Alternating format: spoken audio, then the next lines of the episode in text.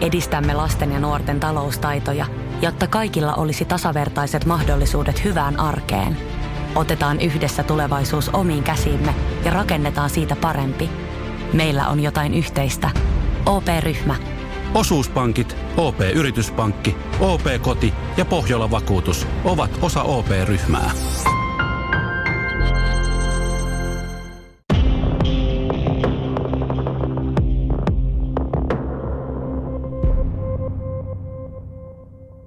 Tervetuloa kuuntelemaan Selviytyjät tarinoita elämästä sarjaa. Mä olen Teemu Pastori Potapov. Monet meistä tunnistaa sen Rein tuplaus ääni soundin. Ti, ti, ti, ti, ti, ti, ti, ti. Varmaan yksi kuuluisimpia soundimaailmoja, mitä maailmasta löytyy. Pelikoneet ja rosvopelit ja yksikätiset herättävät tunteita puolesta ja vastaan. Ja tänään meillä on aiheesta puhumassa – mies, joka on ollut peliriippuvainen, sen selättänyt Riku Forssell. Tervetuloa. Kiitos. Hei Riku, tota, aloitetaan siitä. Kerro vähän omi sanoin sun lapsuudesta. Minkälaisesta perheestä sä olet kotoisin? Isähän oli, tota, tai on vieläkin paperitehtaalla töissä ja tota, se teki vuorotöitä ja, ja, ja sitten äiti teki aina kaikenlaisia pätkätöitä silloin pienempänä kuin oli ja äiti hoiti aina aina minun kotona niin pystyi ja sitten isä hoiti vapailla ja, ja sitten kun molemmat oli töissä, niin sitten oli isovanhemmat, jotka minun hoiti silloin pienempänä. Ja, eli mä oon syntynyt 87 ja sitten mulla on tota kaksi puoli vuotta nuorempi pikkuveli. Niin kuin sanoit, että tekee pätkätöitä ja muuta, niin miten te tulitte toimeen rahallisesti? Ö, olitteko hyvin toimeen tuleva vai pitikö tulla toimeen? Kyllä mä oltiin hyvin toimeen tuleva tulevia, että paperitehtaillahan on ihan hyvät palkat, että isä pystyy hyvin elättämään silloin, kun äiti ei ollut töissä, että ei ollut mitään niin kuin rahasta pulaa silloin. Minkälaisia arvoja sulle opetettiin rahan suhteen lapsena ja nuorena? Opetettiinko sua säästämään vai oliko teillä ihan kuluttamisjuhlaa myös olemassa? No musta tuntuu, että minua ei kauheasti mitenkään opetettu rahan käyttöä silleen oikeastaan mitenkään. M- miten sä itse koet rahan arvon? No nyt se on muuttunut, että tänä päivänä se on semmoinen pakollinen, millä sitten saa katon pään päälle ja ruokaa, mutta silloin, silloin pelatessa sitä kuvitteli, että se raha toisi jotenkin sen onnellisuuden sitten jossain vaiheessa, mutta se oli sellaisia harhakuvitelmia. Palataan vähän sinne sun lapsuuteen. Jos sun pitäisi kuvailla itseäsi lapsena, minkälaisena sä näkisit itsesi silloin? Kiltti, ujo, hiljainen, ehkä vähän herkkä. Olitko vähän sisäpäin kääntynyt? No joo, mä oon nyt tällainen introvertti varmaan ollut niin kauan kunnes lopetin ton pelaamisen, että nyt on vähän niin kuin enemmän tullut sellainen. Tai no, tietyissä tilanteissa mä olin ekstrovertti, mutta enemmän sisäpäin kääntynyt, että kun sä olit seitsemänvuotias, niin tietokoneet imaisivat sut maailmaansa. Mikä niissä kiinnosti? No mä en oikein osaa sanoa, että silloin suurin piirtein samaan aikaan meille tuli Nintendo ja mä en ihan kauheasti muista silleen mun lapsuudesta, mutta äitinkään kun juttelin, niin se sanoi, että aina ennen koulua, koulua pelattiin kaverin kanssa Nintendo ja Super Mario, Mario ja sitten tota, tai sit koulun jälkeen sit jatkettiin sitten Super Mario siinä. Ja tietokoneella jo tuli paljon vietettyä aikaa ja Nintendon parissa ja sitten tietysti ulkoon kavereitten kanssa ja tälleen. Mikä pelaamisessa kiinnosti pientä Rikua? Sä tykkäsit pelata paljon. Joo, mä tykkäsin pelata. En mä, en mä oikein osaa selittää sitä, että minkä takia mä tykkäsin, mutta se, jotenkin se pelaaminen oli mukavaa ajanvietettä silloin jo pienenä. Kokivatko sun vanhempasi missään vaiheessa, että sä olisit pelannut liikaa päivässä? No kyllä se varsinkin silloin yläaste, yläaste ja lukio aikana oli, kun mä varmaan melkein koneellistuin koko ajan silloin aina jossain päivissä, niin kyllä silloin, silloin koki, että pitäisi välillä lähteä uloskin tai tehdä jotain muuta. Puuttuvatko he koskaan sun tietokone kautta pelikoneen intoiluus? Ei mun mielestä mulla ollut koskaan mitään sellaisia niin kuin lakkoja siinä pelaamisessa tai niin kuin pakotettu tavallaan, että en olisi saanut pelata, että, mutta kyllä ne niin kuin pakotti joskus aina ulos siitä lähtemään, että ei ollut koko päivää tietokoneella. Oliko sulla noihin aikoihin muita harrastuksia? Ja jos oli, niin mitä ne oli? No ala-asteen loppupuolella niin pelasin jalkapalloa muutaman vuoden, mutta tota, sitten mä lopetin jalkapallon, kun tota, en saanut enää peliaikaa silloin ja muutenkaan se ei ollut mulle kovin hyvä laji, kun mä olin hyvä, tai yksin yrittäjä siinä jalkapallossa, että se ei ollut sille hyvä laji mulle. Sä tuota, sanoit, että sä olit tai olet vähän tämmöinen introverttityyppinen tyyppi, niin täyttikö toi pelaaminen jonkinlaisen aukon sulla? Kyllä mä niin sanoisin, että kaikki pelaaminen on täyttänyt tietyllä tavalla jonkunlaista aukkoa mun sisällä tai silleen, että Mä olen 80-luvun lapsia, niin, niin mulla oli Amiga 500 ja Commodore 64 ja muuta. Ja muistan, kuinka kavereiden kanssa pelattiin yhdessä tai oikeastaan katsottiin vieressä, kun toinen pelasi. Oliko sulla mitään tämmöistä, että pelasitko sä omissa oloissasi vai oliko sulla kavereita, joiden kanssa pelasit yhdessä? Öö, sekä että sen verran niin kun muistelin tuota pelaamista, niin varmaan kaikki kaverit, mulla on ollut paljon eri kavereita ala-asteelta, lukio saakka vaihtu monet kerran, niin varmaan niin kuin kaikissa on yhteistä, että jos ollaan kavereilla käyty kylässä, niin me ollaan aina pelattu jotain tietokonetta tai pelikonsolia, ja sitten kun ne on tullut meille, niin ne on pelannut tietokonetta tai pelikonsolia. Kuinka sosiaalinen sä olit noihin aikoihin? Vai sulkeudut sä omiin oloihin? Mä olin niin kuin tosi ujo, ettei mulla ollut muuta kuin niitä tiettyjä kavereita, kenenkään mä niin kuin, hengasin ja juttelin ja tälleen, mutta tota, tosi ujo muuten, että mä mitään uusia kavereita hommannut tai uskaltan kelleen tuntematta olla jutella. Mutta oliko toi sitten pelaaminen ja tietokoneet, oliko se semmoinen tietynlainen apuväline sulle saada ihmiskontakteja, kaverikontakteja? No ei välttämättä. Kyllä mä ihan kavereiden muitakin juttuja tehtiin, että paljon oltiin ulkoa ja junnuna pelaltiin jalkapalloa ja mitä nyt tehtiinkään ulkoa, niin urheiltiin välillä ja talvella laskettiin mäkeä ja kaiken näköistä tehtiin muutakin, ettei se pelaaminen ollut ainoa homma siinä lapsuudessa. Sitten kun sä siirryit yläasteelle, niin sä jouduit koulukiusatuksi, koulukiusaajien kohteeksi. Miten kaikki kävi? Niin, tämä onkin aika mielenkiintoista, kun mä pystyn niinku unohtamaan melkein koko yläasteen kouluajan, että mä en oikein muista, miten se kaikki kävi, mutta olisiko se seitsemännen luokalla ensimmäisiä muistikuvia on, on ollut, kun meillä oli kaverit kylässä ja ää, piti keittää silloin kaverit, kavereille kahvia.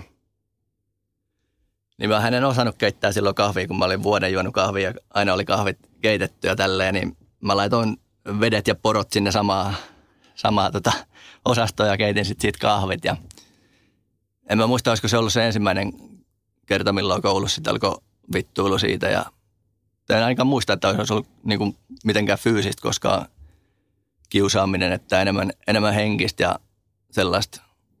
Nälvimistä. Sellaista nälvimistä ja sellaista tavallaan, niin, kuin, niin just nälvimistä.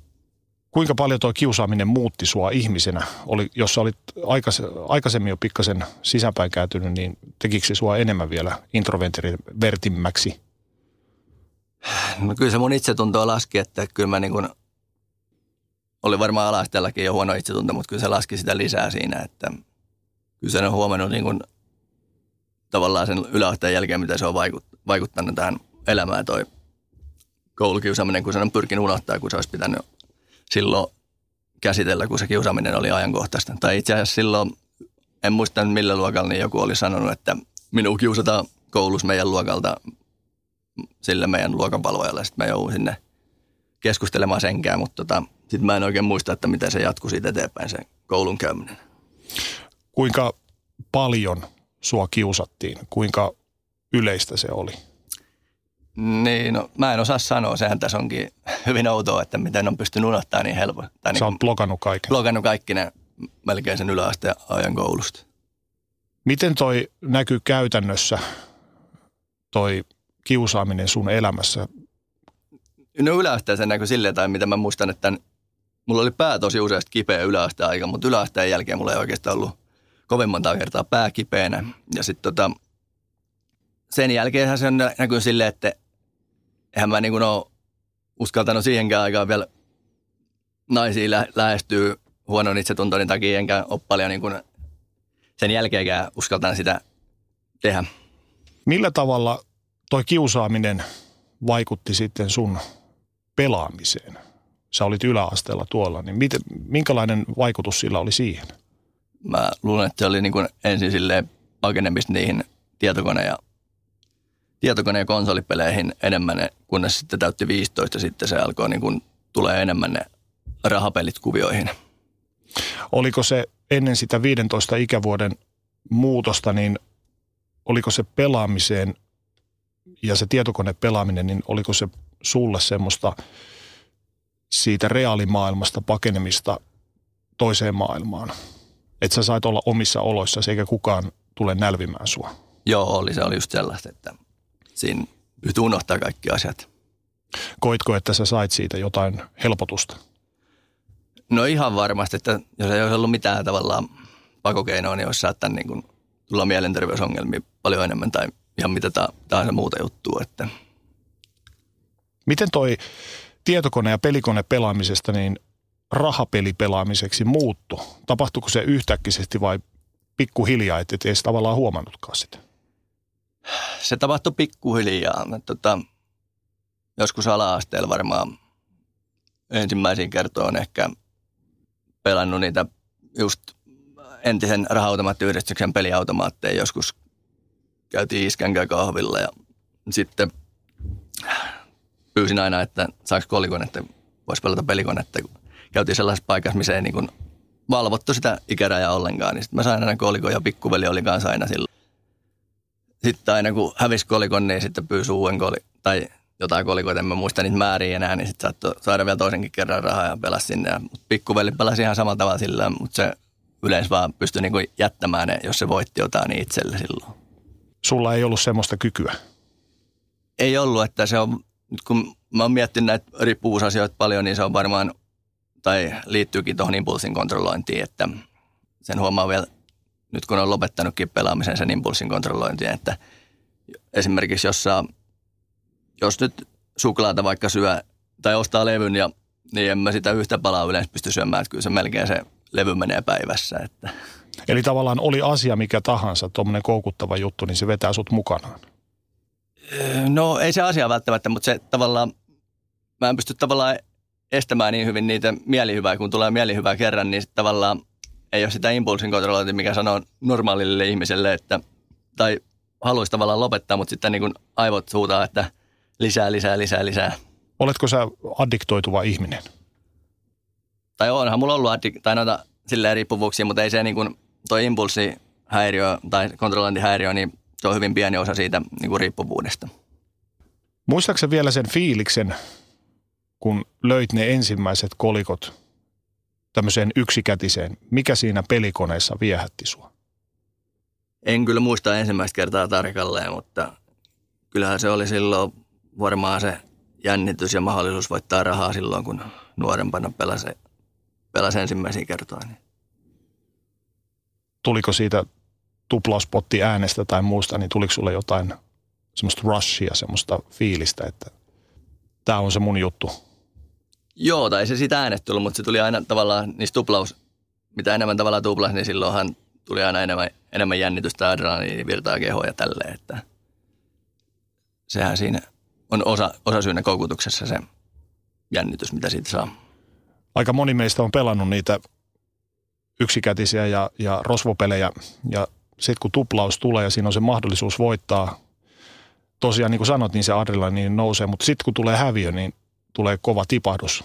Oliko sulla, koetko sä, että sulla se tipahdus oli, se pettymys oli tosi niin kuin tavallista ihmistä kovempi?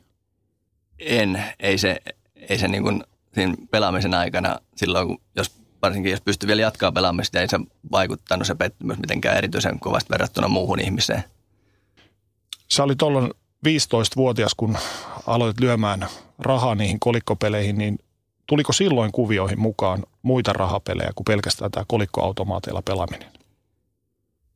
Mä muistan, että mulla on markka-aikaan lyöty pitkä vetää. Silloin mä en ollut vielä 15 täyttänyt. 2002 mä täytö, täytin vasta 15 ja mietin, että no ihan varmaan, mutta mä luulen, että mä isä on vienyt joskus jonkun pit, pitkävetolapun mulle silloin, koska mä muistan, että 10 markalla silloin mun voitto oli 360 markkaa ja se tuntui tosi suurella silloin.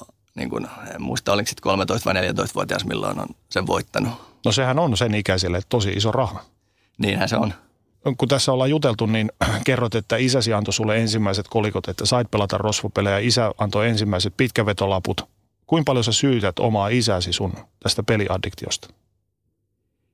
En yhtään, että kyllä nyt voin suoraan verrata niin pikkuvelejä, kuka on tavallaan saanut ihan samalla tavalla rahaa vanhemmilta ja pelannut sit niitä ja ei ollut pelaamatta, mutta ei se, niin kuin, ei se ole ollenkaan niin kuin vanhempien, vanhempien syy, että kyllä se olisi viimeistään myöhemmässä iässä voinut alkaa se riippuvuus ja se ei olisi silloin alkanut. Miten sä koet, jäitkö tuohon kolikkoautomaattipelaamiseen koukkuun kertalaakista vai hiljalleen? En mä usko, että kertalaakista, koska silloin alkuvaiheessa oli ihan niin kuin muutamia markkoja, markkoja, kun mä muistan, että vietiin aina isovanhempia kauppoihin ja sitten palautettiin niiden limsapullot, mitä oli jotu tyhjäksi ja sitten saatiin, saatiin papalta, papalta sitten puoliksi aina veljenkään ne markat siitä ja sitten aina mentiin katsomaan, jos pystyisi pel- pelata. Tai minä menin ainakin silloin, että se on alkanut niin pienenä, että pik- pikkuhiljaa se on tavallaan tullut koukuttu niihin. Vähän jo sivuttiin aikaisemmin tuossa, mutta kysytään vielä uudestaan, mitä rahapelipelaaminen antoi sulle? Antoiko se sulle semmoisen hetkellisen nosteen? Mitä se antoi sulle? No kyllä se antoi sen hetkellisen jännityksen ja sitten tavallaan pakenemisen tästä niin sanotusta todellisesta maailmasta, että ja mahdollisuuden voittaa rahaa. Olihan se niin kuin pienenä, pienenä osana se mahdollisuus voittaa rahaa siinä, mutta sitten kun on tarkemmin tarkastellut, niin eihän siinä ole niin kuin, ei se kuitenkaan rahan, rahankaan ollut mitään tekemistä, koska aina jos voitti, niin ne kuitenkin hävisi ne rahat, mitkä oli voittanut. Kuinka paljon toi pelaaminen, nimenomaan rahapelipelaaminen, vaikutti sun itsetuntoosi? En mä sanoisi, että se rahapelipelaaminen on mitenkään vaikuttanut. No on se ehkä silloin, kun on voittanut, niin onhan silloin saattanut olla, jos niin kuin nostaa hetkellisesti itsetuntoa ja sitten hävitteessä ehkä se on vähän aina silloin laskenut, kun on, on niin kuin hävinnyt paljon rahaa, että, mutta ei se niin kuin kauheasta vaikuttanut. Kun mä esimerkiksi käyn kaupassa, niin siellähän on näitä veikkauksen peliautomaatteja, niin ympärillä saattaa nähdä useamman nuoren notkuvan ja sitten pelaa sitä peliä. Kuinka paljon sä pelasit yksin ja kuinka paljon kavereiden kanssa? Alkuvaiheessa oli, niin kuin, oli aina sellaisia jotain pelikavereita, jotka ei ollut niin kuin oikeita kavereita mulla tai muuten kuin nä, näki siellä pelatessa. Ja sitten jossain vaiheessa siinä 15 vuoden jälkeenkin mulla oli yksi, yksi kaveri, kenen mä aina silloin tällöin käytiin pelaamassa ja sitten mä kävin, kävin välillä, välillä myös yksin pelaamassa. Et silloin joskus 15 ja 18 vuoden välillä, kun mä tota, aloin myös pelaamaan ravipelejä, vaikka en oikein mitään niistä ymmärtänytkään, niin lauantaisin aina tuli käytyä kioskilla katsomassa, katsomassa raveja ja sitten lyötyy niistä lähdöistä vetoa ja sitten niitä, oliko se nyt kuusvitonen silloin, mikä oli, niin missä piti kuuteen lähtöä löytää voittajat, ja, mutta sitten se oli monesti, että ne pelikoneet oli kuitenkin sen verran koukuttavampia, että välillä ei tullut niitä lähtöäkään nähtyä, kun tuli pelattua nyt pelikoneet. Millä tavalla sitten tämä pelikonepelaaminen, Nintendot ja tietokoneet kulki rinnalla tuohon aikaan? No silloin yläasteen aikana ja sen jälkeen ei mulla ollut tietysti kauheasti rahaa, että kyllä mä paljon enemmän pelasin silloin noita, noita tietokoneita konsolipelejä kuin näitä pelikoneita ja muita rahapelejä. Miten sä itse näet, kuinka paljon pelikonepelaaminen, Nintendot ja tietokoneet ovat kytköksissä tähän sun myös rahapelipelaamiseen? Onko ne ollut semmoinen, onko tämä semmoinen porttiteoria tieto? Voiko tähän käyttää semmoista porttiteoriaa, että se on johtanut tohon? No mä en varsinaisesti usko porttiteoriaa sillä tavalla, että tai, tai johtaahan tietyt asiat tiettyyn juttuun, mutta se johtaa, johtuu siitä, että ne vaikuttaa samalla tavalla molemmat pelaamiset pystyy saada ihan samoja vaikutuksia kuin tuosta rahapelaamisesta, että ei siinä ole välttämättä mitään sellaista porttiteoriaa, mutta kyllä mä kuitenkin, mä oon miettinyt, että olinko mä silloin niin kuin ihan pelaamisen riippuvainen. Kyllä mä varmaan olin silloin niin kuin tietokonepelaamisen ja konsolipelaamisen jollain tasolla riippuvainen ennen kuin se siirtyi sitten rahapeleihin. Miten sä näet, kuinka paljon toi koulukiusaaminen ja pelaaminen korreloivat keskenään? Enemmän kiusaamista, enemmän pelaamista, vähemmän ja vähemmän. Miten, miten sä itse koet sen? Kyllä se nyt kor- korreloi sillä tavalla, että ilman koulukiusaamista ei olisi välttämättä ollut niin paljon pelaamista, mutta vaikea mennä sanomaan. En, en kyllä osaa sanoa. Sä tuossa aikaisemmin jo mainitsit, että, että tuota, tuli pelattua semmoisissa paikoissa, missä ei se valvonta ollut niin tarkkaa. Niin missä kaikkialla sä pelasit? Olit kuitenkin aika nuori, eikä alaikäisten pitäisi saada pelata noita rahapelejä.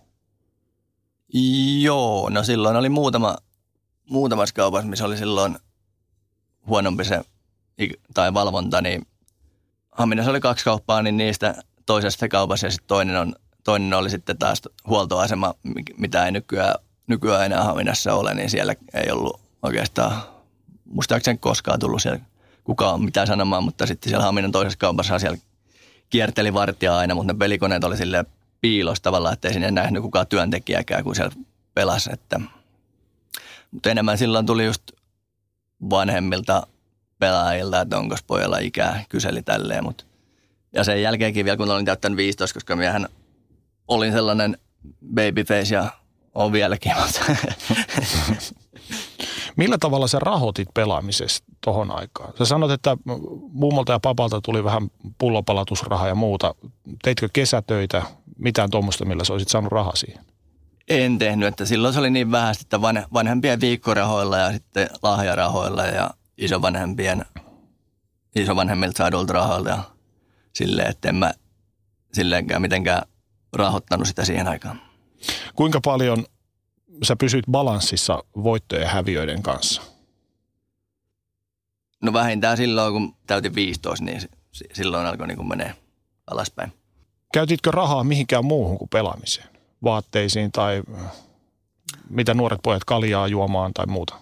No mä en tota, mä ryypännyt ennen kuin täytin, tai tota, oli noin vanhoin tanssin, niin silloin oli ensimmäinen kerta, kun ryyppäsin. Että ensimmäistä kertaa varmaan alkoholi joskus kuudennen luokan lonkeroa maistoin, mutta sitten oikeastaan täysikäisenä vasta alkoi tulla alkoholikuvioihin. Rahapeleissä vanha sanonta on, että talo voittaa aina. Mutta miltä sinusta rahan häviäminen koneelle, miltä se tuntuu? Riippuu tietysti paljon kerrasta, mutta ainahan se vitutti, että, tai no ei nyt aina, mutta siis varsinkin silloin, kun pelasi enemmän, mitä oli tarkoitus, niin silloinhan se oli, että taas Jaha, taas tuli pelattu enemmän, mitä tar- tota, oli tarkoitus, mutta hyvin nopeasti fiilis meni ohi. Oliko siinä taas sitten, että seuraavalla kerralla tulee paremmin? Iso kalakoukku. No ei varsinaisesti, mutta siinä on sellainen, että, että aina kun häviää, niin yrittää, yrittää niin kuin voittaa, niin häviöitä takaisin. Ja sitten kun vaikka joskus pelasi ja oli hävinnyt ja päätti, että ei pelaa enää, tai teki sellaisen päätöksen, mikä ei nyt pitänyt ikinä, että ei pelaa ikinä, mutta oli jo seuraavan päivän unohtunut ne päätökset. Oliko sulla koskaan semmoista, kun sä sanoit, että unohtuu nuo päätökset, että menit käymään kaupassa ja kävelit pelikone rivistön ohi, niin se on vähän niin kuin Seireenin kutsu, tule Riku tänne pelaamaan meitä. Tuliko sulla semmoista fiilistä? Vaikka sä olit päättänyt, että mä en nyt pelaa. Tuli joo. Tuli käyty esimerkiksi Ärkioskilla vaikka, että ei pelaa nyt pelikoneita, että ostaa vaikka jonkun loton tai tekee pitkä vedon ja sitten lopulla ostaa vaikka jotain ruokaa, niin kyllä monesti tuli menty sinne pelikoneelle sitten kuitenkin. Ketkä kaikki tiesi sun pelaamisesta? No ei siitä oikeastaan todellisuutta tiennyt muuta kuin yksi mun kaveri, tai eikä sekin tiennyt koko todellisuutta, kuinka paljon mä sitten loppupeleissä pelasin sinne, että vanhemmat sitten sit silloin, kun jäin, jäin kiinni siitä pelaamisesta, niin silloin en tiedä sitten. Koitko sä vielä tuolloin 15 viiva sanotaan 18-vuotiaana, että sä olisit koukussa? No joo, kyllä mä silloin, silloin kun mä pääsin ripille, niin silloin mä voisin sanoa, että mä olin varmaan jo koukus, koska mä sain sen suurin piirtein 500 euroa silloin rippirahaa ja niistä taisin ostaa jonkun kellon, joka taisi olla jotain 200 euroa ja sitten varmaan melkein 300 euroa mä pelasin pelikoneisiin silloin. Kyselikö kukaan koskaan, että missä rippirahat on? Ei kysely mun mielestä. Sä kerroit, että lukioon päästyäs aloit harrastamaan noita, noihin aikoihin 15-vuotiaille sallittuja pelejä, niin kuin esimerkiksi pitkävetoja raveja. Puhuttiin noista raveista aikaisemmin. Kuinka sä hullaannut niistä? Miten sä päädyit niiden pariin? Niin kuin mä sanoinkin tuossa, että Markka-aikana oli jo pelannut ensimmäistä kertaa pitkää mutta sitten ravipeleihin, niin siinä oli taas yksi kaveri, kuka mulle tai pelasi niitä ravipelejä ja opetti mulle tavallaan niistä vähän ravipeleistä alkeita tälleen, niin sitten vähän sitten tietysti kokeilin, kokeilin niitä ja sitten aloin aina silloin, silloin tällöin pelailla niitä ravipelejä. Mikä niissä viehätti? No en mä tiedä, oliko se mitenkään erilainen viehätys kuin pelikoneessakaan, että se on mahdollisuus, mahdollisuus voittaa rahaa ja sitten seurata tietysti niitä lähtöjä siellä, kun oli Toto TV tuolla ärkioskilla, niin tulee se jännitys tietysti siinä, kun maali suoralla katsoo, kun oma hevonen juoksee siellä, että pääseekö ensimmäisen maaliin vai ei. Kuinka paljon sua hevoset kiinnostaa ylipäätään ollenkaan? en ylipäätään silleen kiinnostaa, että tai noi, sanotaan, että noin ravit ylipäätään, kiinnostaako ne sua lajina yhtään vai onko se vaan se pelaaminen? Ei, kyllä se oli kokonaan sen niin kuin pelaamisen takia, että en mä koskaan missään raveiso, raveiso käynyt, että vaan lyönyt vetoa niistä. Kuinka paljon sä, sä sanot, että kaveri vähän tutustutti sua siihen maailmaan. Kuinka paljon sä oikeasti tiesit niistä asioista, niistä lainalaisuuksista, että mikä hevonen on hyvä ja kuinka hyvinvoiva se on tai muuta vaan? Kyllähän mä luin jotain vihjeitä silloin ravilehteä ja tälleen, mutta en mä niinku tiennyt silleen, että mikä hevonen on oikeasti hyvä tai tälleen. Sitten kun sä pelasit pitkävetoja, niin mitä lajeja sä veikkasit eniten? No suurimmaksi osaksi oli jääkiä, jääkiekosta SM-liigat ja NHL ja sitten oli jalkapallosta varmaan, tota, varmaan Englannin, Englannin liiga, valioliigaa oli sitten jalkapallon puolelta. Kuinka paljon sä tiesit jalkapallosta mitään tai lätkästä? Seurasitko aktiivisesti? No niitä, niitä mä seurasin silloin jossain vaiheessa enemmän, että niistä mä tiesin jo enemmän kuin hevosesta. Miksi juuri noita? Mikä niissä kiinnosti? Mä oikein tiedä. Tai no tiedän mä sen verran, että mä pelasin itsekin jalkapalloa pienempänä, että olihan se mielenkiintoinen laji. Tota, Mutta se oli nyt silleen, että sillä ollut niin, niin väliä tavallaan sillä lajillakaan siinä, niin kuin sen pelaamisen kannalta, mitä se oli, kunhan niin kuin jostain, tai sai löytyy vetoja jännättyä, että tuleeko sieltä voitto vai meneekö se Kankkulan kaivoon. Kuinka hyvänä sä pidit itseäsi noissa esimerkiksi pitkävetolapuissa? Vai voiko niissä edes olla hyvä? Voi niissä olla hyvä, mutta hyvin harva pelaa niin kuin silleen järkevältä tavalla ja ammattimaisesti niitä, että suurin osa niistä varmaan pelaajista on sellaisia, jotka pelaa niin kuin tilastoja tarkastelemalla ja lyö silleen, tai sitten yrittää jotain yllätys, yllätyksiä hakea ja tällä tavalla, mutta hyvin, hyvin harva niitä pelaa silleen järkevästi. Minkälaisia voittoja sä teit noista pitkävedoista ja raveista? Ne oli, oli hyvin pieniä voittoja silloin nuorempana, että vedon lyönnistä mulla nyt tuossa 2015 suurin voitto oli 3000, vähän, vähän yli 3000 euroa 30 euron panoksella. Minkälaisen fiiliksen sä sait siitä? Oli kyllä tosi yllättynyt, kun mä muistan, kun mä tein sen silloin illalla. Siinä oli jotain, pelkästään tämä koripalloa. Siinä oli niin kuin pistemäärien yli- ja alilyöntiä ja sitten että kumpa joukkoja voittaa, niin siinä oli joku vissiin kymmenen, kymmenen kohetta ja se oli joku järjestelmäsysteemi, niin kyllä olin hyvin yllättynyt ja iloinen aamulla, kun mä heräsin ja katsoin puhelimesta, että oli voitto tullut pelitilille. Monet pelaajat ja peliongelmaiset aina selittelee sitä, että, että mä oon voittanut näin ja näin paljon ja näin ja näin paljon, mutta harva koskaan sanoo, kuinka paljon oikeasti on sitten hävitty. Joo, se kuuluu siihen riippuvuuden kuvaan, että ei puhuta koskaan niin noista häviöistä, että puhutaan aina vaan voitoista. Silloin, silloin yleensä tietää, jos joku, joku kertoo pelkästään voitoista, eikä koskaan kerro niin kuin mistään häviöistä, että silloin on luultavasti ongelma pelaaja siinä tapauksessa. Mihin sä käytit sun voittorahassa? Käytitkö kuluttamiseen vai uudestaan pelaamiseen, velkojen maksuun? Mihin? Velkojen maksuun jossain vaiheessa ja jonkun verran meni kuluttamiseen. Suurin osa meni takaisin pelaamiseen. Jossain vaiheessa mä sain vähän säästettyä jollain voitoa sain ehkä jotain muutamia tuhansia joskus niin kuin pistettyä säästötilille. Ja, mutta niin kuin ihan yleiseen elämään, ja, mutta suurin osa niistä varmaan meni, meni silloin aina takaisin. 18-vuotiaana hyppäsit mukaan kaikenlaiseen netti, nettivetoihin ja nettipokeriin ja muuhun, niin millä tavalla se muutti sun peliaddiktiotasi? No sillä tavalla se muutti, että silloin alkoi kulua paljon enemmän, enemmän rahaa sitten siihen pelaamiseen, että silloin montako, olinko mä nyt 19 vai 20, kun mä pääsin, pääsin kesätöihin silloin kanssa tuonne entiselle paperitehtaalle, niin kyllä niissä melkein kaikki meni melkein niistä kesätyörahoista sinne nettipokeriin ja vedonlyöntipelejä silloin. Koitko koskaan noihin aikoihin, että pelaamisesta oli tullut sulle iso ongelma? Koitko sä itse sitä koskaan? Mä en muista missä vaiheessa mä sen koin, mutta on sitten varmaan jo, en nyt välttämättä kymmentä vuotta, mutta silloin joskus niiden, varmaan silloin just kun olin hävinnyt niitä kesätyörahoja, niin silloin niin kun tuli ensimmäinen kerta, kun mä kun yritin lopettaa tosissaan pelaamista. Yrittikö kukaan koskaan puuttua sun pelaamiseen, minkä intervention kautta? No just silloin, kun mä hävisin ne rahat, niin silloin oli vanhempien kanssa kovat keskustelut silloin pelaamisesta. Ja silloin mä pystyn sanomaan, että kyllä mä tästä itsekin pääsen eroon, että kun voitte katsoa vaikka mun tiliotteet joka kuukausi, että mä voin näyttää, että en mä ole pelannut mitään. Ja silloin mä sain pidettyä jonkunnäköisen pitemmän tauon ensimmäistä kertaa pelaamisesta. Mutta sekin oli tavallaan pakon kautta.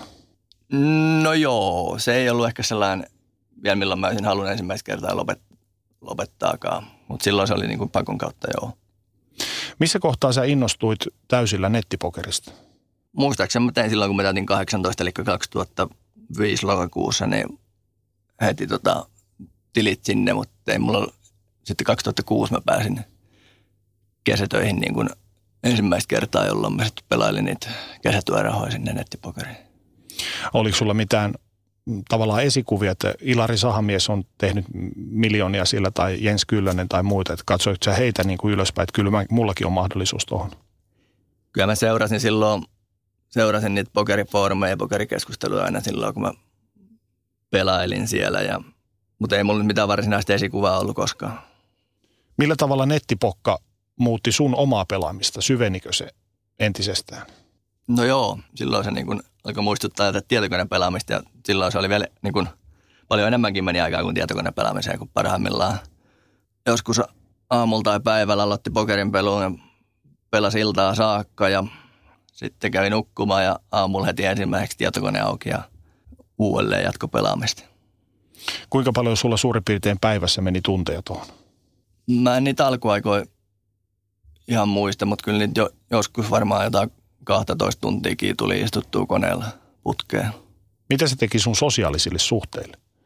Siinä ei paljon kaverisuhteita tai naissuhteita luoda enää tuossa vaiheessa. Ei ollut, mutta se on, kyllä mä yleensä niin kuin viikonloppuisin sit pystyin silleen niin kuin lähteä kavereiden kanssa hengailemaan viikonloppuisin, ettei se niin kuin montaa kertaa tavallaan estänyt näitä mun viikonloppumenoja.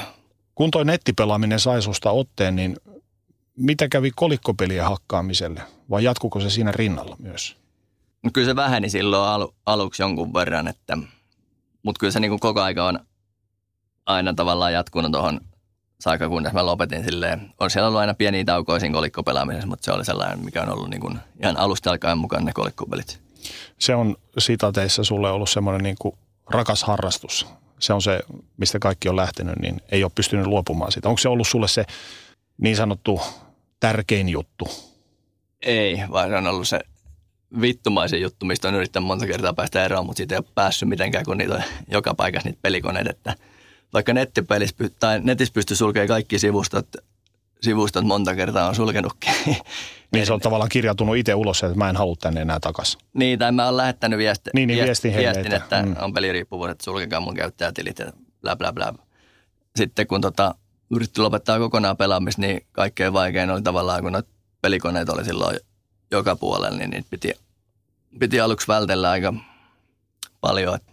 Sanoit, että nettisivut pystyy sulkemaan, kun laittaa sinne ilmoituksen. Jos me katsotaan vaikka MTV, The Music Televisionia, niin jokaisella mainostauolla on Mr. Greenia ja on sitä, tätä ja tota kasinoa. Ja ni, sitä kanavaa nimenomaan katsoo nuoret. Mitä mieltä sä oot tuommoisesta mainonnasta? No mainonta kyllä, se vaikuttaa vahvasti, vahvasti ihmiseen ja kaikkein eniten se vaikuttaa niin kuin jo sellaisiin henkilöihin, kello on jo peliriippuvuus. Että ne mainokset kyllä aiheuttaa niitä retkahtamistapauksia varmaan monta kertaa, kun yrittää lopettaa ja sitten tulee joku mainos jostain radiosta, radiosta tai televisiosta, missä puhutaan jostain peliyhtiöstä tai uusista peleistä, niin kyllä ne niin kuin, jos ne saa ajattelemaan sitä pelaamista, niin se voi olla, että se niin kuin alkaa, tulee tota niitä rehkattaamisia siinä. Tai ihmiset aloittaakin pelaamisen mainoksien kautta. Ei niitä muuten näytettäisi niin paljon. Miten sä itse koet, tietyllä tavalla helpottaako se kuitenkin se netin oleminen, tai tavallaan pitää sua tiukemmin siinä addiktiossa kiinni netin kautta, koska se netti on kuitenkin tavoitettavissa koko ajan ympäri vuorokauden? Öö, ei ole ongelma, vaikka netissä on peli. Ne pystyy aika, aika hyvin pystyy blokkaamaan kaikki nettipelaamisen, mutta sitten käteispelaaminen on se, mitä ei pysty niin kuin mitenkään blokata. Käteispelaaminen on varsinkin peliriippuvaiselle niin se suurin haaste tällä hetkellä, mutta onneksi nyt tuota Veikkaus on kehittelemässä ainakin pelikoneisiin sitä tunnistautumissysteemiä, että sitten pystyisi asettaa itselle tota rajat sinne tai kokonaan estää sen oman pelaamisen. Sä mainitsit jo tuossa aikaisemmin siitä, että jäit kiinni vanhemmille pelaamisesta parikymppisenä. Sä asuit vielä silloin kotona, niin ja vanhempas tajus, että sulla on peliongelma. Miten se asia paljastui? En ihan tarkalleen muista, että miten, mitä siinä kävi silloin. Että en mä kyllä usko, että mä oon kertonut, koska mä niin kuin peliriippuvainen, niin kuin mäkin yritin, niin yrittää viimeisen asti niin kuin, tavallaan piilotella sitä omaa ongelmaa ja jatkaa pelaamista. Miltä se tuntui jäädä kiinni omille vanhemmilleen peliongelmaisena, parikymppisenä kollina? Ää, kyllä se hä- hävettihän se silloin jo ensimmäisen kerran ja kyllä se niin kuin oli tosi niin kuin surullinen tai semmoinen, että on niin kuin ehkä pettänyt vanhemmat tai silleen, kun on tuhlannut kaikki rahat ja tälleen. Kuinka sun vanhempas reagoivat siihen? En mä muista sitten ensimmäistä reaktioa kyllä, mitä siinä oli, mutta silloin me juteltiin just siitä, että, että sovittiin, että näytän tiliotteet, että ne pystyy seuraamaan, miten, miten mulla on tili, tai että olen mä pelannut vai enkö mä pelannut. Yrititkö sä valehdella ja silotella totuutta heille? No en mä vielä silloin, silloin mutta sitten yhdessä vaiheessa, kun oli ollut jonkun verran pelaamatta ja ne oli ratkennut, niin silloin mä tota, valehtelin, valehtelin, että mä oon hävittänyt mun pankkitunnukset, että tulostan, tulostan tiliotteen tai saldon tuolta. Ja sitten mä muokkasin tota, tilin saldoksi tuhat euroa, kun siellä oli oikeasti nolla euroa ja tulostin sen. Ja Ai vähän Photoshopia käytit Joo, sinne. silloin mä no niin. näytin sen. Tein sellaisen ratkaisu silloin. Tarjouduit itse näyttämään tiliotteitas joka kuukausi. Miltä se susta tuntui? Että se oli kuitenkin aikuinen ihminen, parikymppinen ihminen, niin omien menojen ja tulojen raportoiminen. Koitko sä, että he valvoo sua liikaa, että se oli ylilyönti vai, vai miten sä itse sen koet? Ei, kyllä mä sen koin silloin, että se oli, se oli ihan, ihan hyvä idea, että kyllä mä sitten muistaakseni halusin silloin ihan oikeastikin lopettaa jo, että, mutta sitten kuitenkaan aina en vielä silloin halun hakea mitään ulkopuolista apua, että kuvittelin, että itse onnistuu lopettaminen. Tuolla on ensimmäisen kerran jälkeen, niin pääsikö vanhempas vielä jyvälle siitä, kuinka pitkään sä olit pelannut? Vai jäikö se vaan niin kuin pintaraapasuksi siksi kerraksi? Ensimmäisen kerran jälkeen, en muista oliko siinä nyt vuosi vai puoli vuotta, mitä me niitä tarkasteltiin, niitä tiliotteita. Sen jälkeen vanhemmat alkoi luottamaan, että sain pelaamisen lopetettua, niin mutta sittenhän se pelaaminen jatkuu ihan normaalisti ja sitten jossain vaiheessa, mä muistan kun oli ravintolassa pelas Blackjackia, niin se oli varmaan jotain pikkujouluaikaa, niin isä näki silloin, että kun mä olin pelaamassa siellä, niin se oli varmaan ajatellut, että mä olin pystynyt lopettaa silloin.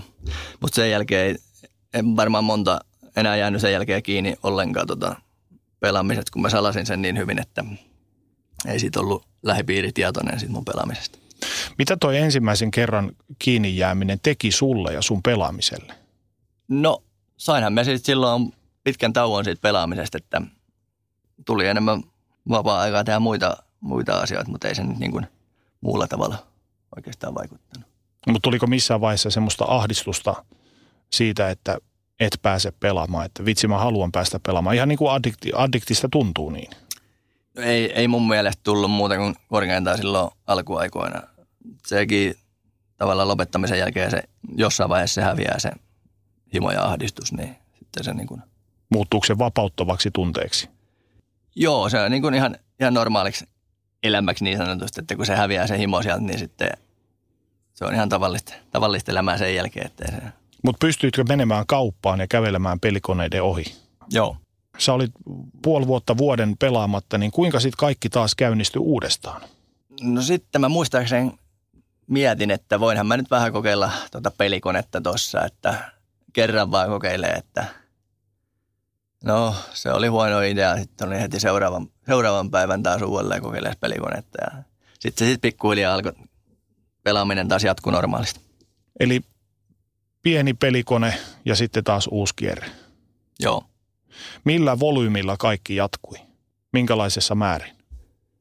Silloin mulla ei varmaan ollut siinä aikaa paljon rahaa, kun mä olin kesätöissä ja silloin kun mä kokeilin, niin sitä se jatkui sen mukaan, miten oli silloin, silloin rahaa, että silloin ei ollut vielä mitään, mitään lainoja kuvioissa tai luottokortteja siihen aikaan. Miten sä sait silloin pidettyä asian salassa vanhemmiltasi? Se on hyvin, hyvin helppo niin kuin pitää salassa, kunhan ei satu samaan aikaan samaa kauppaa, kun on pelaamassa. Kuinka monta vuotta pelaamista kesti uudelleen aloittamisen jälkeen, ennen kuin seinä tuli vastaan? Kahdeksan vuotta vissiin. Millä tavalla se seinä tuli sitten vastaan? Seinä tuli silloin 2016 marraskuun loppupuolella. Just olin tota, myynyt yhden puhelimen, josta olin saanut rahaa, millä oli sitten tarkoitus, tarkoitus maksaa silloin vuokrat siitä. Ja, mutta sitten mä ajattelin, että jos mä maksan vuokrat, niin mulle ei jää kyllä kauheasti raha, käyttörahaa enää muutamaksi viikoksi. Niin sitten mä sain pelattua ne vuokrarahat siinä ja sitten mä olin käytännössä rahaton, rahaton siinä kolme viikkoa ennen seuraavaa tiliä ja silloin mä päätin, että nyt on, nyt on pakko tehdä kaikki, että pääsee tästä paskasta eroon. Kuinka paljon alkoholia pelaaminen on kytköksissä toisiinsa? No, kyllä se silloin häviää se tietty kontrolli siitä pelaamisesta, että, tai vielä enemmän ei siinä ole koskaan mitään kontrollia, mutta jos alkoholi ottaa, niin esimerkiksi pokeria pelatessa, niin siinä ei ole kyllä mitään järkeä siinä pelaamisessa, kun pelaa, pelaa miten sattuu välillä.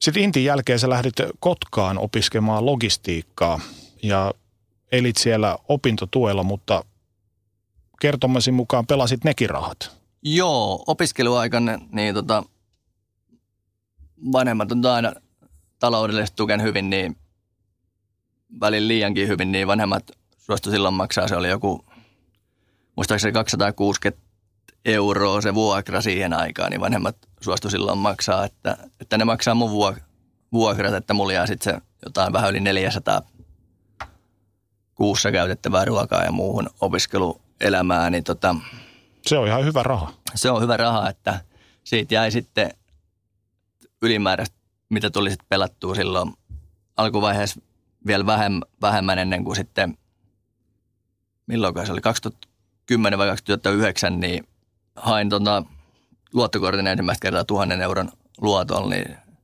siitä alkoi sitten vähän riistäytyy se homma jossain vaiheessa käsistä. Millä tavalla? Sitten mä otin jossain vaiheessa myös silloin ensimmäiset pikavipit ja mä en ollut ottanut mitään opintolainaa silloin vielä. Mutta sitten kun mä olin ottanut pikavipit ensimmäistä kertaa, niin mä hain opintolainaa sen takia 1800, että mä olisin saanut maksettua ne pikavivit pois ja mä sainkin ne maksettua, mutta sitten siitä jäi tietysti ylimäärät jonkun verran, mitä ne, mitkä ne sitten meni rahapeleihin ne ylimääräiset siitä. Ja sitten ne tuli pikavivit myöhemmin taas kuvioihin. Niin sä sorruit ottamaan pikavippejä rahoittaaksesi elämisessä ja pelaamisessa, niin tuntuko silloin koskaan, että nyt ollaan vähän kivipohjassa? No mä en muista, että milloin se ensimmäinen tai silloin tuli, mutta kyllä se niin kuin jossain vaiheessa, jossain vaiheessa tuli, että ei tämä nyt oikein, oikein hyvälle näytä, mutta ei sitten kuitenkaan saanut silloin lopetettua vielä sitä pelaamista. Vasta 2000, 2012 taisin saada sitten seuraavan puolen vuoden, puolen vuoden tauon tuosta pelaamisesta, kun piti päästä reissuun Brasilia kahdeksi kuukaudeksi, niin tota, silloin piti saada kesätyörahat säästettyä. Ymmärsit sä yhtään itse sitä, että pikavipeillä pelaamisen rahoittaminen on aika hullu homma? No ymmärsinhän mä sen silloin, mutta tota, riippuvainen on riippuvainen ja sitten ei paljon mieti, että mistä se rahat saa, että se oma mora, moraalikin siinä jossain vaiheessa häviää, että mitä ei niin kuin tekisi, tekisi missään nimessä niin kuin ilman pelaamista, niin sitten pelaamisen takia saattaa tehdä jotain tosi tyhmiä juttuja. Minkälaisessa pelikierteessä sä olit mielestäsi tuohon aikaan, kun aloit ottaa opintolainoja ja pikavippejä, että pystyit pelaamaan ja myös vähän ehkä syömäänkin joskus? No silloin, kun mä ensimmäisen kerran otin ne pikavipit, niin mun mielestä silloin mä en vielä ottanut nämä uusia pikavippejä, eli silloin se oli jonkunnäköisessä, jonkunnäköisessä hallinnassa vielä se pelaaminen. Tai no ei se voi missään hallinnassa sanoa, kun mä olin lainaa, lainaa, lainaa pelannut, mutta silleen, että ei niin kuin ollut paha tilanne silloin vielä. Missä kunnossa sun talous muuten oli? Kuinka paljon olit mielestäsi häviöllä tuohon aikaan?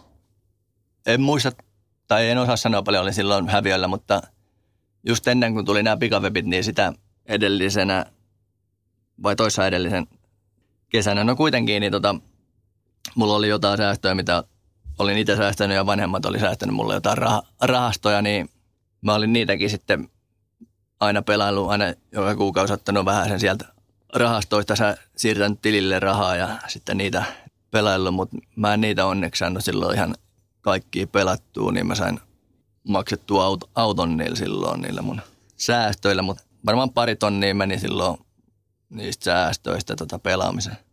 Oliko pelaaminen tuossa vaiheessa enää millään tavalla sulle hauskaa? Joo, kyllä tämä pelaaminen aina melkein ollut jossain tasolla hauskaa, mutta tietysti jossain, jossain on tullut sellaisia tilanteita tai montakin kertaa, että on niin kuin pelannut jossain olla tai pelikoneita, jos on, niin kuin, on ollut voitolla, mutta sitten kun on alkanut, alkanut niin kuin huomannut, että kaikki rahat menee, niin ei ole vaan pystynyt lopettaa sitä pelaamista ennen kuin on rahat loppunut, että sellaisia tilanteita on moni, mutta sitten kyllähän se pelaaminen on aina, aina antanut kuitenkin jotain, vaikka sillä on ollut huonot puolet. Miksi sä mielestäsi pelasit? Metsästitkö jotain megajättipottia vai oliko se enemmän sulle semmoista narkkariomasta fiksin saamista? No ihan tässä viime, silloin viime peliaikoina mietin, että jos mä saisin tarpeeksi rahaa, että sitten mä voisin olla onnellinen. Elämä olisi siisti, siistiä, kun saisi tarpeeksi rahaa. Mutta sitten myös siinä oli, oli siinä pelaamisessa se, että sai sitä jännitystä siitä ja – Saitko sä siitä vielä kiksejä? Kyllä, siitä aina, niin kuin, aina pientä jännitystä tuli ihan loppupäiviin saakka, että ei se niin kuin kokonaan se hävinnyt, hävinnyt minneeseen, tai silleen, että ei olisi tullut jännitystä. Että. Mutta suuri syy, tai niin kuin, minkä takia pelasi, niin se oli varmaan, että se täytti sen tyhjän aukon sisältä. Mikä se tyhjä aukko oli? No tyhjä aukko oli tavallaan semmoinen, että ei ollut niin kuin yhteyttä itseeni eikä oikeastaan kehenkään muuhunkaan ihmiseen sellaista niin kuin todellista yhteyttä omiin tunteisiin tai kehenkään muuhun ihmiseen. Ja sitähän ihmiset kaipaa sitten yhteyttä, että mä näen, että kaikki riippuvuudet johtuu siitä tietyllä tavalla siitä yhteyden, että se niin kuin manipuloi sitä, että siinä olisi tavallaan niin kuin joku todellinen yhteys siinä ihmisten välillä tai niin kuin niin. Pahensiko tuo pelaaminen ja mitä hurjemmaksi se sulla meni, niin suurensiko se sitä aukkoa sinussa? Ei se varmaan ole minne niin kuin suurentunut. Että kyllä se on aina ollut se jonkunnäköinen aukko, mitä on yrittänyt vaan täyttää, mutta se on, mikä ei ole koskaan tullut täyteen, koska ei se, ei se voi tulla tuollaisessa riippuvuudessa, että se on vaan väliaikainen se aukon täyttäminen aina, kun pelaa. Että. Miten sä näet, kuinka paljon kanssapelaajat kärsii samankaltaisista jutuista kuin sinä? Kyllä sen aina näki tuolla kioskelle ja kaupoissa ne samat naamat, jotka siellä pelasi, niin niillä oli ihan, ihan samanlainen riippuvuus kuin mulla. Sä sanoit tuossa äsken niin, että ajattelit, että jos mä saan sen ja sen verran summan rahaa, niin sit mä oon onnellinen. Entä sitten, jos sä olisitkin iskenyt kultasuona ja saanut sen megajättipotin? Mitä sitten? No mä veikkaan, että aluksi mä olisin varmaan lähtenyt kiertämään maailmaa – jossain vaiheessa mä olisin varmaan, varmaan hävinnyt ne rahat. Mä luulen, että mä olisin varmaan lähteä jonne Las Vegasiin vähän kokeilemaan, kokeilemaan vähän isompia pöytiä ja siellä jonkun miljonäärin varmaan olisin mennyt pelaamaan ja hävinnyt kaikki rahat. Et se megapotin jahtaaminen ei olisi lopettanut sun, tai se saaminen ei olisi lopettanut sun pelaamista, vaan panokset olisi vaan koventunut? Tuskin olisi lopettanut. Ehkä vähäksi aikaa olisi voinut lopettaa, mutta olisin varmasti jatkanut pelaamista, että ainakaan jos en olisi niin tehnyt samanlaista terapiaa ja itse tutkiskelua, mitä tein tuon lopettamisen jälkeen. Panoksista puhe ollen, kuinka isolla panoksilla pelasit pahimmillassa? Mm, mulla on varmaan vedonlyönnissä oli 300 euroa varmaan suurin panos. Ja sitten nettikasinolla oli joskus kun 2013 marraskuussa oli niin kuin mun paras voitollinen tai sellainen varmaan ainoa voitollinen kuukausi, kun voitin 7000 euroa sinä kuukautena. Ja niin silloin mä pelasin 100 euron, tai vai oliko se 125 se maksimipanoskin välillä siellä nettikasinoilla. Se oli sellainen outo, outo kuukausi, että silloin tuntui, että rahaa tulee. Niin kuin silloin tuli just se vedonlyönti 3000 euron voitto ja nettikasinolta tuli 6500 euroa. Se oli se mun suurin voitto ikinä ja se oli niin kuin jännä, jännä kuukausi. Oliko noin sun panokset koskaan semmoisia, että sua hirvitti laittaa likoon satoja määriä euroja sinne pinkkaan, että, että kuitenkin sä tiedät, että jos tulee huono käsi tai huono lätkäpeli, eikä se meekään niin kuin sä oot veikannut, niin sä menetät hirmuisen summan rahaa. Vai onko se osa sitä hommaa? Netissä ne tavallaan se rahan arvo häviää jossain vaiheessa. Kyllähän nyt niin tiedostaa, että se on niin kuin hemmetis rahaa, mutta jossain vaiheessa, kun siellä pelaa, niin se rahan arvo katoaa. Tietysti yhdessä vaiheessa mä muistan, mä pokeri pelasin, niin olin voittanut jonkun turnauksen melkein 2000 euroa siitä saanut, niin melkein seuraavan päivän mä lähdin vähän, vähän kokeilemaan tuhannella eurolla niin kuin heads up, eli toista pelaajaa vastaan. Ja sitten siinä, oliko se ensimmäinen vai toinen käsi tuli tavallaan sen kolme saman maan korttia siihen pöytään. Mä, mä en ihan tarkalleen muista, mikä käsi mulla oli, mutta mä ajattelin, että nyt mä niin bluffaan sen kaverin ulos, niin silloin oli tietysti väri suoraan, suoraan siihen tuhat euroa meni, meni sen siljentien, niin se, se oli vähän tota, silloin vähän vitutti. Miten tuommoisessa tilanteessa, tilanteessa reagoidaan? Kyllä muistan, että monta kertaa mä mun sänkyä niin huutaan ja hakannut sänky, sänkyä kahdella kädellä ja hajonnut sinne. Mutta tuommoinenkaan ei pysäytä. Ei sitä niin kuin peliriippuvasti ei pysäytä oikeastaan mikään kuin se rahan loppuminen, se pysäyttää. Alkoholistille ei voi sanoa, että lopeta juominen, vaan viinan juominen loppuu sillä viinan juomisella. Eli sitä viinaa pitää juoda niin kauan, että se seinä tulee vastaan. Tässä pelaamisessakin on varmaan sama homma, että pitää pelata niin kauan, kunnes on rahaa ennen kuin se juna pysähtyy. No joo, siis periaatteessa pystyy lopettaa, lopettaa ihan milloin vaan, mutta mun näkemyksen mukaan silloin suurin osa niin kuin riippuvaiset lopettaa, kun tulee sellaiseen, sellaiseen kohtaan, että on niin kuin valmis tekemään kaikkensa, kaikkensa sen eteen, että on valmis hakemaan kaikkia apua ja valmis ottamaan vastaan kaikkia apua, mitä saa, niin silloin on niin kuin sataprosenttisesti itse haluaa päästä siitä eroon siitä pelaamisesta. Että mullakin oli silloin muutaman kerran, kun itse pystyin lopettamaan sille ilman apua, niin silloin se oli ehkä vähän se 95 prosenttia, mikä musta halusi lopettaa, mutta se 5 prosenttia ei ollut ehkä vielä silleen, että se olisi halunnut lopettaa sitten pelaamista. Tuossa aikaisemmin mainitsit, että halusit päästä reissuun Brasiliaan. Joo.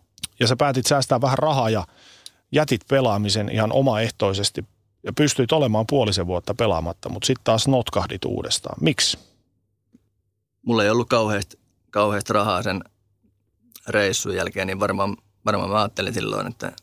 Tehdään nopeat rahat niin, tässä. tehdään nopeat rahat ja silloin mä kanssa...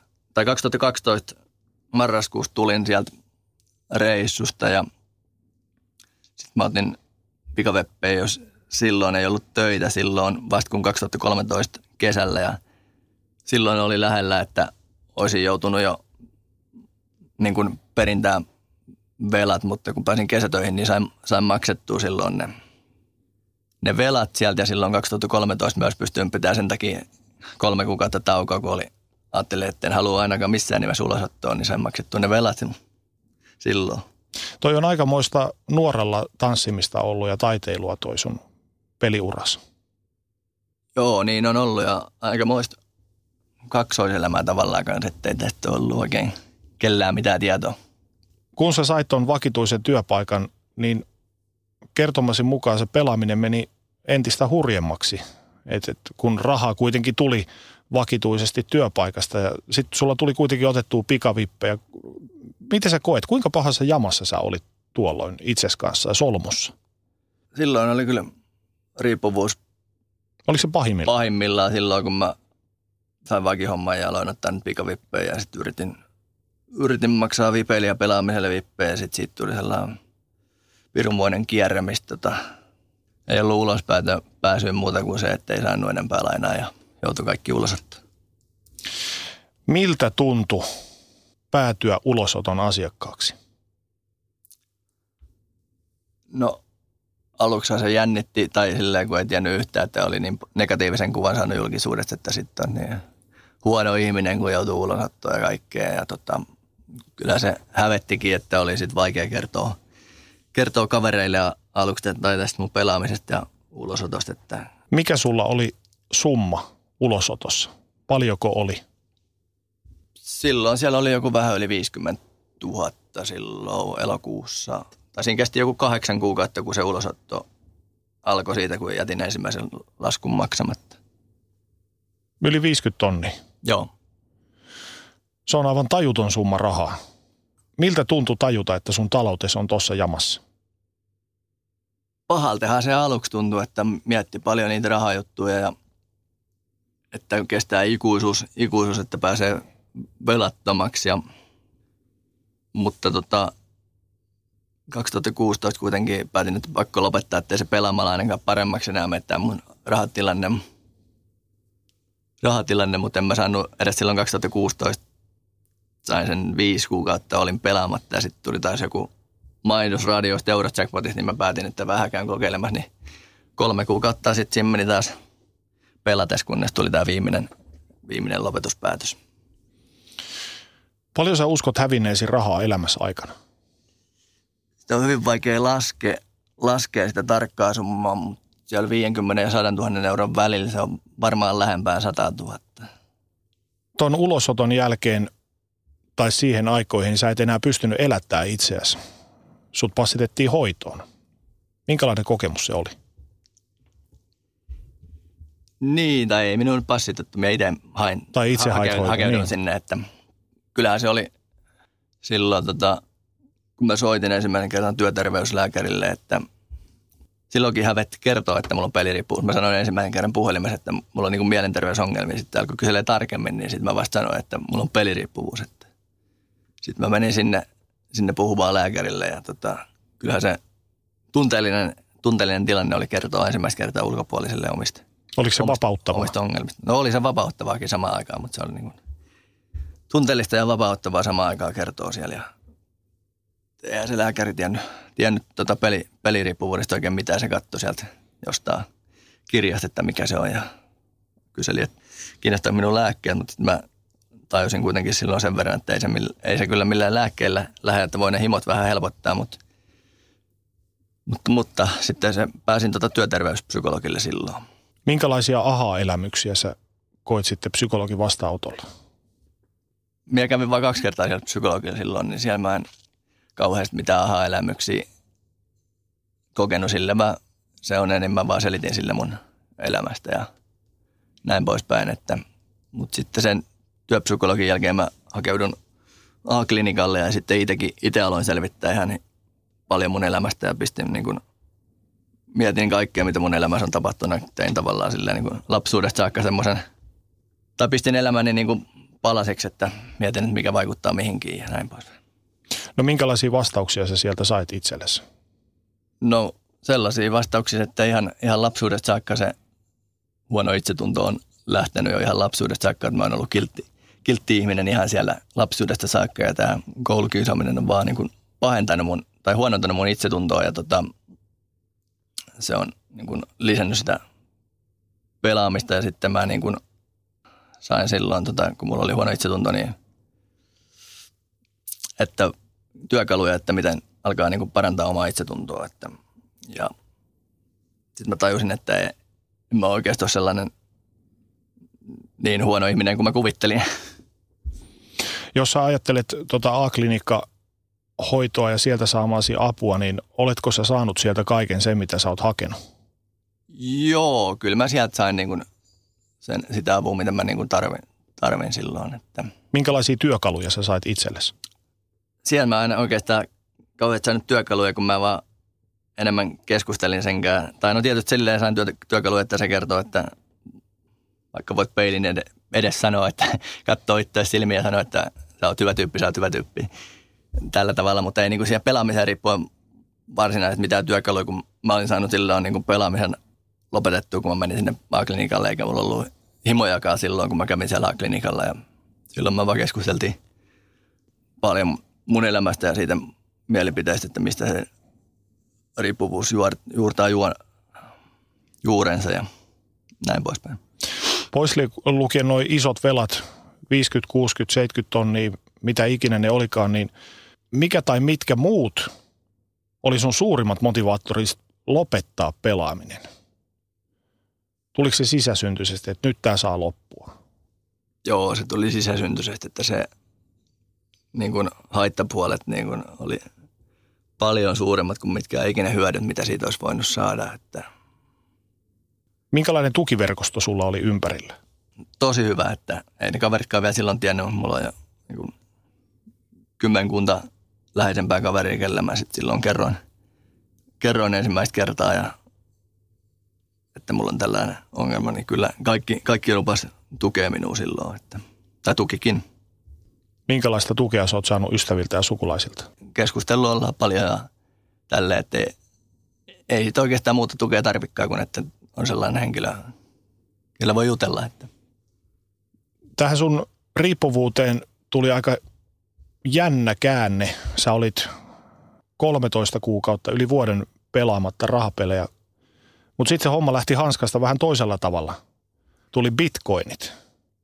Joo, itse asiassa en ollut 13 kuukautta. Nyt mä oon ollut vasta 13 kuukautta vähän yli tota, pelaamatta, mutta siinä olin tota, ehkä seitsemän kuukautta olin, olin tota, täysin ilman rahapelejä. Ja nyt viime kesänä niin ei ollut ensimmäinen kerta, kun ajattelin, että vähän laitan bitcoinin sijoituksia pitkäaikaiseksi, että sieltä voisi jossain vaiheessa saada rahaa, kun ei tota, ei nyt työrintamalla tai velkatilanne sellainen näytä, että tässä koskaan olisi, tai vähän aikaa olisi rahaa käytössä, niin no hyvin se vähän aikaa meni, että siellä seurailin Bitcoinin kurssikäyrää, että mi- mihin se liikkuu, mutta sitten jossain vaiheessa, tai silloin heti huomasin, että siellä on muitakin sellaisia virtuaalivaluutoita, niitä on melkein tuhat, että sitten mä sijoitin johonkin niihinkin ja ne oli tota, kans jonkun aikaa pitemmään siellä säilytyksessä niin sanotusti lompakoissa siellä. Ja, mutta sitten jossain vaiheessa mä menin sinne yhdelle vaihtosivustolle, missä pystyy ostamaan niitä kaikkia, kaikkia tota, virtuaalivaluutoita ja aloin ostelemaan niitä tota, halvemmalla ja yritin sitten myydä pienellä voitolla tai suuremmallakin voitolla, niin ei siitä, siitä ei hyvää seurannut. Sitten se oli silleen varmaan pari kuukautta, kun mä niin kuin aktiivisesti seurasin näitä kryptovaluutoita ja onnistuin siinä aikana. Niin kuin se alkoi muistuttaa tosi paljon uhkapelaamista niin kuin niiden tota, päivittäistä treidaus niin sanotusti, että missä sitten mä huomasin, että ei, tästä, ei tätä pysty jatkaa ollenkaan tätä kryptovaluutta-hommaa, että pakko lopettaa se, että muuten on taas kusessa. Millä tavalla pystyit lopettamaan sen? No sen mä pystyin silloin ihan päätöksellä. Ei se ihan ensimmäisellä kerralla, kun mä päätin, että nyt on pakko lopettaa, mutta sitten melkein seuraavalla, että nyt se on pakko lopettaa. Ja sitten, sitten mä ajattelin, että minkä takia sen tuli tähän mun tilanteeseen, niin en mä, silloin mä en ollut vielä kertoa, kertoa vanhemmille tästä mun tilanteesta ja ehkä mulla oli jollain tavalla tyylisää kesällä tai tälleen ja se, pientä stressiä, niin sitten sen jälkeen mä ajattelin, että nyt pitäisi jotain muuta keksiä, että – joulun alla 2017 Bitcoin-kurssi oli huipussaan.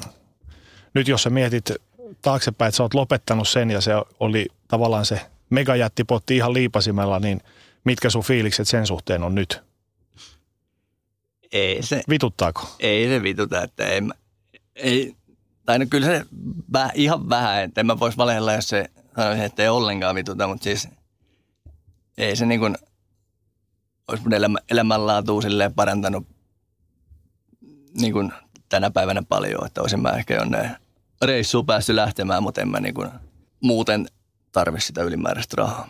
Kuinka paljon sä oot avannut sun vanhemmille sun peliriippuvaisuutta? Oot- Ootko tuonut pöytään ihan kaiken vai, vai ootko jättänyt jotain kertomatta ihan tarkoituksenmukaisesti? En ole avannut näin paljon, mitä nyt, nyt on puhunut, että nyt ne kuulee niin kuin tämän koko tarinan, että mä kerroin silloin niin kuin sellainen lyhenne, lyhennetyn version niille, että Miten he suhtautuivat? no siis sille järkyttyneitä ne tietysti oli, mutta sille tukivat kuitenkin, että ymmärs, ymmärs että se on niin kuin hyvin monella muillakin ongelmia ja se on sairaus, sairaus tai, tai luokitellaan ainakin sairaudeksi. Että. Miten sä Riku koet, kun on kyseessä peliriippuvainen ihminen, niin mistä kohtaa ensimmäisenä ihmisen kannattaa lähteä tutkimaan, että onko hänellä pelaamisen kanssa ongelma? Ja, tai niin kuin, tavallaan mitkä on ne merkit, että tietää ihminen pystyy sanomaan itselle, että mulla ei ole nyt kaikki hyvin. Joo, jos valehtelee ihan mistä asiasta tahansa, mikä liittyy pelaamiseen tai rahan käyttöön, niin se on sellainen iso huutomerkki siihen, että on jotain ongelmia.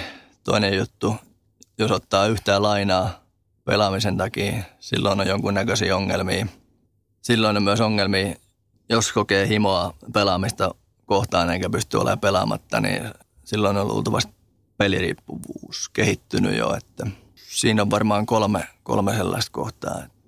Mutta millä tavalla, minkälaisista merkeistä peliriippuvaisen läheinen voisi tunnistaa, että nyt minun läheisellä kaikki ei ole hanskassa? Pystyykö niiden peittelyjen jä, ö, tavallaan läpi näkemään asioita?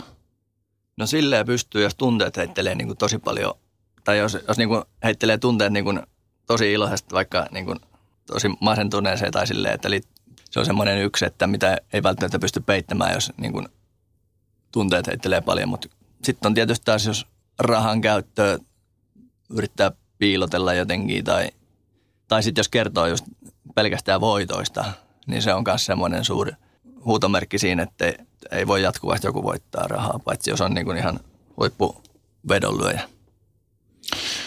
Luuletko, että pystyt olemaan pelaamatta lopun elämäsi? Tiedän, että pystyy, jos kukaan aseella uhkaa minua ja pakottaa pelaamaan. Onko mitään mahdollisuutta siinä, että saattaisit aloittaa raaputusarvasta tai lotosta ja kohta oot kierteessä? Saattaa kuulostaa ylimieliselle jon- jonkun korvaan, mutta en, en, en kyllä, en tule koskaan pelaamaan mitään rahapelejä, että niistä ei mulle, ne ei anna mulle enää niin kuin mitään lisäarvoa mun elämään. Kun sä käyt kaupassa tai kioskilla ja näet veikkauksen kolikkopeli soittamassa sitä tunnusmusiikkia, niin herääkö sulle koskaan halu, että jos mä nyt painaisin euron tai kaksi tohon, että ei se nyt tunnu missään? Vai pystytkö ihan vaan kävelee ohi laput silmillä? Ei ole sen alku, alun jälkeen herännyt mitään himoja. Silloin alkutilanteessa kolme, viik- kolme viikkoa tota, lopettamispäätöksen jälkeen silloin, silloin oli niin kuin himot, että siinäkin mielessä mulla on tavallaan käynyt pieni tuuri siinä, että muilla saattaa tai olla paljon kovemmat himot siinä lopettamisessa.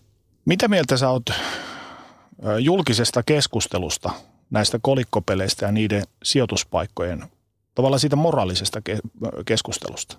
No mun mielipide on sellainen, että pitäisi olla, niin kuin puhuu rehellisesti, että Suomella on, tai Veikkauksella on sen takia monopoli, että se niin ehkäisisi näitä rahapelihaittoja. Mutta ainakin kymmenen viime vuoden aikana, niin ei ne ole ainakaan minne laskenut, että ne on pysynyt, pysynyt samalla, samalla tasolla. Ja, ja sitten mä en oikein ymmärrä esimerkiksi sitä markkinointijuttua, että miten voidaan käyttää niin paljon, niin paljon markkinointia rahaa, vaikka väitetään, että, että se niin kuin ehkäistää haittoja. Ja kyllä mä sen ymmärrän, että jaetaan hyvän tekeväisyyteen, mutta niin kuin veikkauksen voitoistakin 5 prosenttia tulee 50 prosentilta pelaajista, jos suurin osa on ongelmapelaajia. Ja 50 prosenttia tulee sitten 95 prosentilta pelaajista. Ja tota, no toivottavasti ainakin saadaan nyt nopeammin kuin viides vuodesta toi tunnistautuminen noihin pelikoneisiin, että se helpottaa monta peliriippuvaista. Minkälaisia kerroksia sun mielestä peliriippuvaisuus koskettaa? Koska esimerkiksi kolikkopeliautomaatilla näkee tosi paljon vanhuksia, jotka lappaa sinne eläkerahojaan ja näkee myös jonkin verran keski-ikäistä porukkaa, mutta koskettaako se kaiken ikäisiä ihmisiä? Peliriippuvuus koskettaa kyllä ihan kaiken, kaiken ikäisiä ihmisiä, joilla on jonkunnäköistä. Mutta kyllä mä näen, että siellä on pakko olla jonkunnäköistä ongelmaa, ongelmaa takana, että ei muuten ei niin riippuvuutta pysty syntymään. Että ei se niin kuin siitä rahasta, rahasta ole kiinni, vaan silloin ei ole tavallaan tutkinut omaa elämää tarpeeksi, jos ei niin kuin tiedä, että minkä takia pelaa. Koska peliriippuvainen ei ikinä pysty niin kuin voittamaan sen verran rahaa, mitä se niin kuin kuvittelee pystyvänsä voittaa. Ja vanhuksia on kyllä aika paljon eläkeläisiä, että ne on varmaan hyvin yksinäisiä ihmisiä, että se saa sellaista sosiaalista käymistä siinä, jos ei muuten, muuten näe ihmisiä. Että se on, että mitä positiivista siitä pelaaminen sitten kullakin tuo, niin se, sitä pitää sitten kysyä jokaisen itseltään.